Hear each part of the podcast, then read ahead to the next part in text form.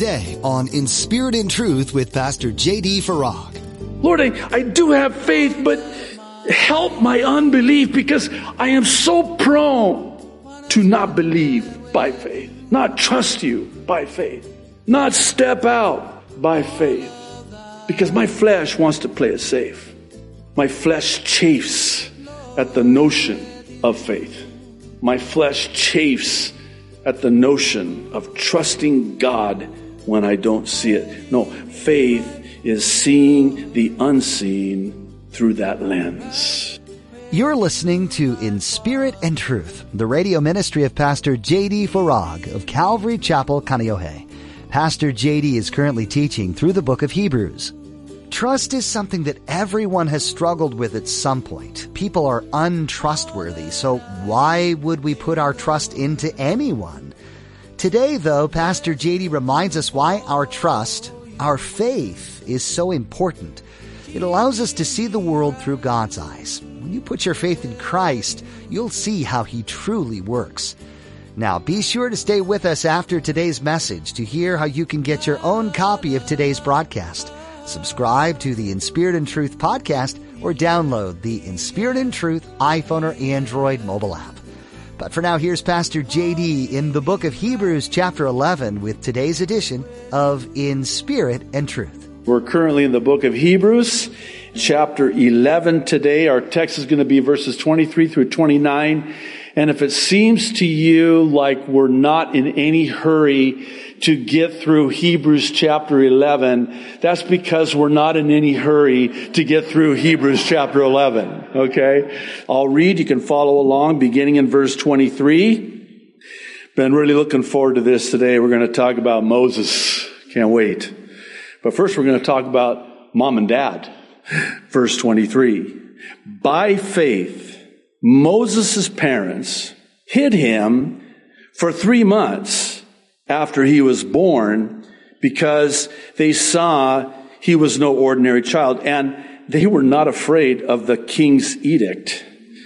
By faith, Moses, verse 24, when he had grown up, refused to be known as the son of Pharaoh's daughter.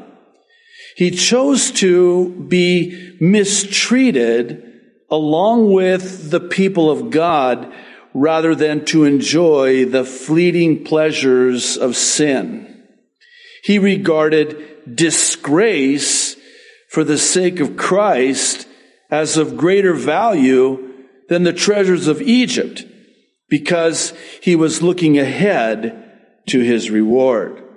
By faith, verse 27, he left Egypt, not fearing the king's anger he persevered because he saw him who is invisible. By faith, verse 28. He kept the Passover and the application of blood so that the destroyer of the firstborn would not touch the firstborn of Israel. By faith, verse 29, the people passed through the Red Sea as on dry land, but when the Egyptians tried to do so, they were drowned.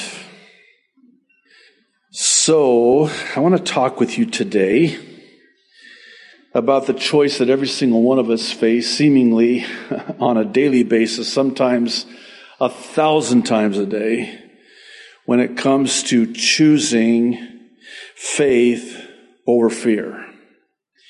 And this because the writer of Hebrews focuses the reader's attention on Moses.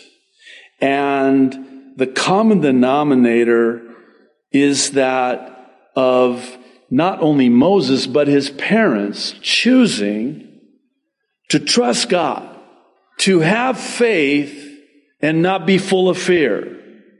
Because the truth be made known, you cannot be full of fear and full of faith at the same time. It's one or the other, either or. I'm either going to be filled with fear or I'm going to be filled with faith. And here's the thing, and I think it's going to become abundantly clear as we get into the text today. The choice is ours. The choice is ours. And we're faced with said choice all the time. Are we going to choose, choose to trust God in this situation? Or are we going to give in to fear? The fear of man, which is a trap. The fear of man. Or are we going to trust God and by faith believe God at His word? No matter what's happening. No matter what's going on around us. We have before us five accounts. I'm going to call them by faith accounts. Five faith facts. Oh, I like that one better. These are five facts about faith. By faith. This is what they did. And this is why the writer of Hebrews is inspired by the Holy Spirit to record these five by faiths. By faith, by faith, by faith. Not fearing. Because when you look at what they did in the situation they were in, they had that choice to make. Do we give in to and fall prey to fear, or do we just trust God by faith? The first one is in verse 23, and it really kind of sets the tone for the rest of them. Faith conquers fear. Now, here we're told about the mother and father of Moses when he's first born. And you know the account when Pharaoh catches wind of this, he is now threatened by the numbers of the Hebrews, fearing them, which by the way, that's, let me parenthetically say, maybe somebody needs to hear this today. The enemy is more afraid of us than we should ever be of him. But see, he doesn't want us to know that. So he tries to give us a spirit of fear, but God's not given us a spirit of fear. He tries to deceive us into believing that we're to be afraid. Not mom and dad, not here. See, the edict had been issued and they were to take every single one of these male Hebrew baby boys that's a redundancy. Males or boys. Okay. Well, you don't know anymore these days, but maybe it's good I reiterated that. it's been a, it's been a long week. Just bear with me. All of the Hebrew boys were to be cast into the Nile to their certain death. But God had them by faith hide this boy because this boy was going to grow up to be the deliverer of God's people out of Egypt. So by faith they hid him, and please don't miss this because the writer is careful to point this out. They hid him not fearing Pharaoh, not fearing the edict. Dare I say, not fearing the new restrictions. There, I said it. If you fear man, you won't fear God. If you fear God, you can't fear man. This brings us to our second one. Very interesting, verses 24 through 26. Faith refuses, again, this is a choice, futility. Here again, the writer is careful to point out how that Moses knew pleasures and treasures in Egypt, and there were pleasures and treasures in Egypt. He knew they were futile, which is why he chose, he chose this. He chose to be disgraced for the sake of Christ, as we're going to see next. Seeing the unseen, which is what I want to spend some time on in verse 27. This is what faith does. It sees the unseen. I don't know if it's possible to overstate the importance of what we're told here in this verse concerning Moses leaving Egypt by faith stepping out by faith. Notice first that we have the fear factor again because the detail the writer includes is that he did not fear Pharaoh. Everybody feared Pharaoh, not Moses. Why did he fear Pharaoh? Because he had faith. What was his faith? Oh, he had faith and even persevered because he was able to see the unseen through the eyes of faith. And is that not what faith is? Faith is the substance of things hoped for, the evidence, strong word, the evidence of that which is yet unseen. It's seeing through the eyes of faith. I have evidence. I don't see it, but that's where faith comes in. By the way, sight is the antithesis of faith just as is fear the antithesis of faith. See, the problem we have is that we want to walk by sight, not by faith. I want to see it, right? Because after all, seeing is believing. Well, it's the opposite when it comes to our faith in God because it's not seeing is believing, it's believing is seeing. See, I believe in the unseen and by faith I can persevere even though I don't see it. I'm walking by faith. I'm not walking by sight. I mean, my flesh wants me to walk by sight because after all, I can see it. That's safe. Not faith. Faith is risky. Faith is uncomfortable. You have to understand that when he left Egypt, he left everything he knew and everyone he knew. And he would spend the next 40 years not just in the desert, but the backside of the desert. You know it's bad when it's the backside of the desert, not just the desert. For 40 years. Actually, the life of Moses can be divided into three uh, sections of 40 years each. The first 40 years brought up in the ways of Egypt, learning the ways of Egypt, the wisdom of the ways of Egypt. And then the second 40 years, he's in the backside of the desert, long time. It's so long that by the time God appears to him behind the burning bush, could you imagine? You've been out in the backside of the desert, not the front side. Remember now, this is the backside of the desert for 40 years. And then God appears to you and speaks to you from a burning bush. I mean, for 40 years, all you've been talking to are sheep, probably, yeah. So God appears to Moses, and first thing he says is, You better take those sandals off because you're, you're standing on holy ground.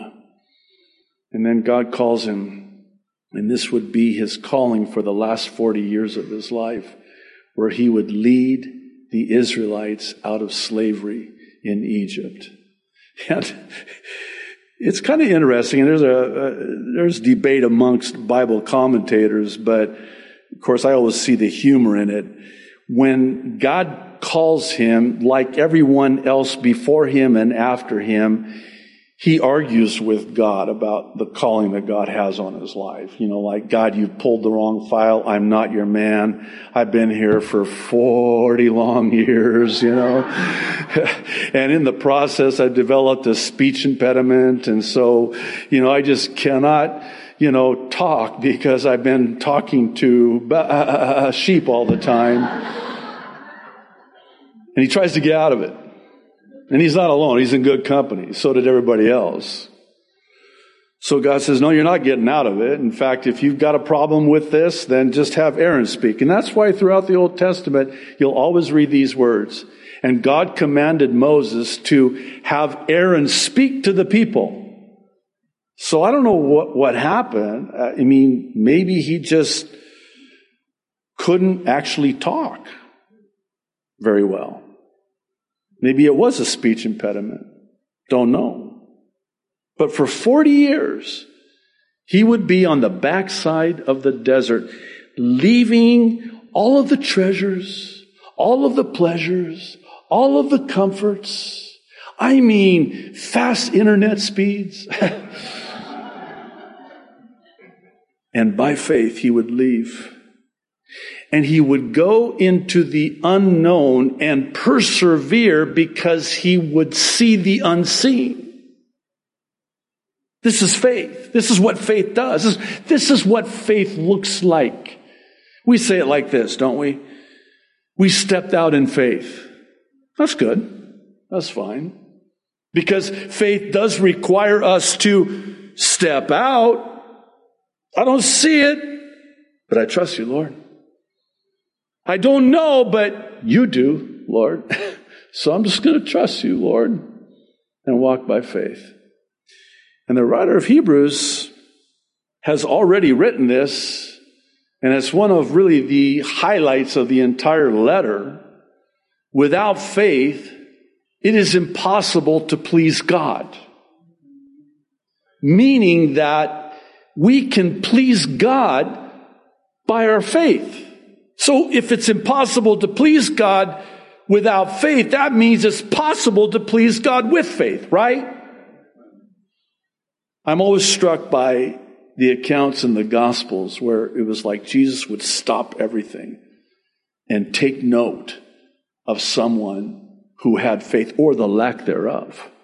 I think about when he went to his hometown where he grew up, Nazareth, where my grandmother was from, born and raised in Nazareth. And we're told that he couldn't do many miracles there. Why? Because everybody looked at him and said, ah, that's Joseph's kid, man. That's Joseph's adopted kid. That's, that's the kid we'd always see running around. He's the son of God. He's gonna, he's gonna, he, no way. And he couldn't do anything. They didn't believe. And so his hands were tied. And don't we do that? We tie the hands of God's blessings in our lives with the ropes of our unbelief. I think of that man who said to Jesus, Man, this guy, can't wait to meet him. He's going to be in heaven, you know. He, he says to Jesus, I, I believe, but help my unbelief. Oh, that's me. That's me. Help my unbelief. I believe, but help my unbelief. Lord, I, I do have faith, but help my unbelief because I am so prone to not believe by faith, not trust you by faith, not step out by faith because my flesh wants to play it safe.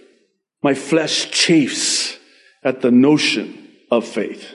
My flesh chafes at the notion of trusting God when I don't see it. No, faith is seeing the unseen through that lens. This brings us to verse 28 and our fourth one, which really ties in together. And I know this sounds like a firm grasp of the obvious, but faith trusts God.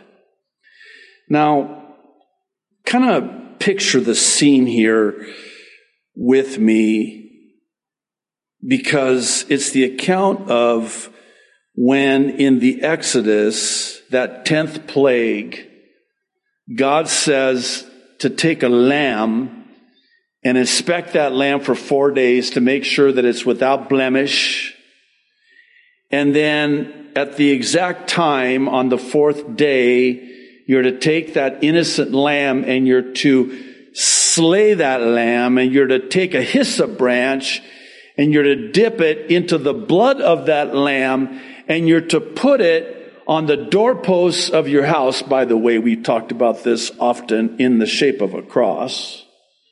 At the top, and there was a basin at the bottom, at the left, at the right, so that when the angel of death came, and it did, it would pass over that house because it had the blood of the Lamb. Now, this is one of those places in God's Word where you just kind of read it. Yeah, yeah, yeah, yeah, yeah. Wait a minute. Let's think about this for a second. What if you were there? Now, you've just witnessed the prior nine plagues, which you got to know that was, I mean, maybe it's just me, but that would have been really cool. By the way, every single one of those plagues was a god of the Egyptians. They had Some believe over 3,000 gods. My favorite one, you'll, you'll know why, was the frog god. They worship, yeah, not Farag, frog. They worship frogs. It's like God's like, you like frogs, do you? I give you frogs. And the stench, anyway, I, I don't want to go on and on. The Israelites witnessed every single one of those. But now we're getting personal. Uh, we're not dealing with locusts and the Nile turning to blood or the frogs and all of those things. Now we're talking about my firstborn son. That's on a whole different level. So you're telling me that when, not if, when this plague hits and the firstborn son will die when it does, unless I have the blood of the Lamb on the doorposts of my house? That's faith. You see where I'm going with this, right? They put their faith, watch this. They were saved by grace through faith in the blood of that lamb on their doorposts of their house. That's faith. It took faith. Could you imagine that household? Come on. Really? You're kidding me, right? You mean to tell me that I got to take this lamb, inspect it for four days, which, by the way, was the number of days that Jesus was on trial, found to be without sin, without blame. And then on that last day at that hour, which was the exact hour and day that Jesus was slain as the Lamb of God, that I'm to take that blood of that lamb and I'll be saved? I don't see it. That's what, why it's faith. Trust God. You know, it's sad because just trust God is so cliche now, right? Just trust the Lord. Don't you hate it when somebody says that to you? Like, I didn't know that. Oh, just, hey, JD, just trust the Lord. Okay. Do you know what it means to trust the Lord? You're trusting the Lord with your life. Let me illustrate it this way. Think of it like this. Okay, we put our faith in the Lord. We're trusting in the Lord for our salvation. Okay? In other words, we're trusting that on that day when the trumpet sounds and the dead in Christ rise first, and we who are alive and remain will be caught up in the rapture to meet the Lord in the air. We're trusting the Lord for that to live forever for all eternity with the Lord. We're trusting the Lord for that.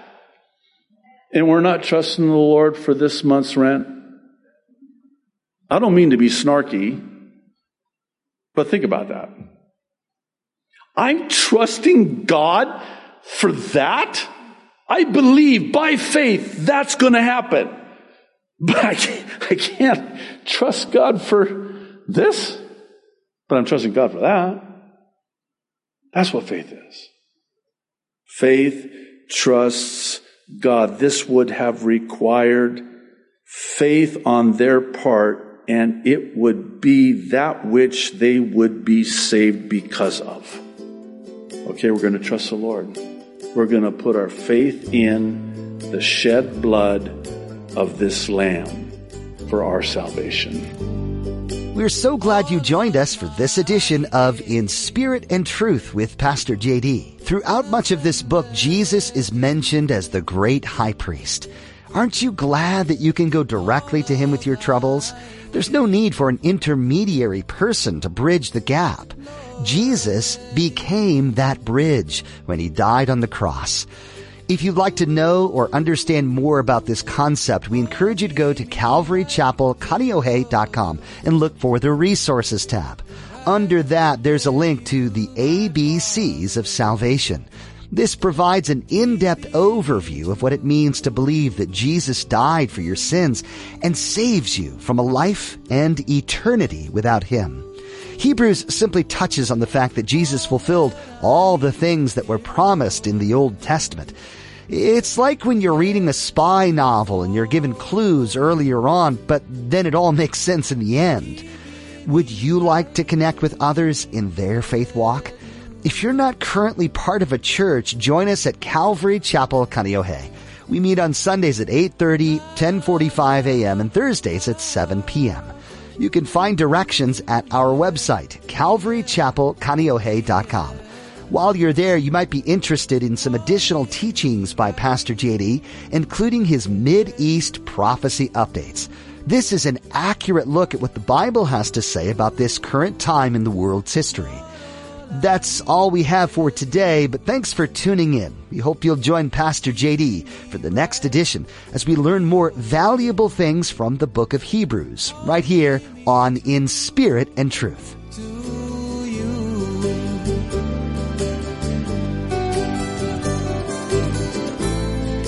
la la la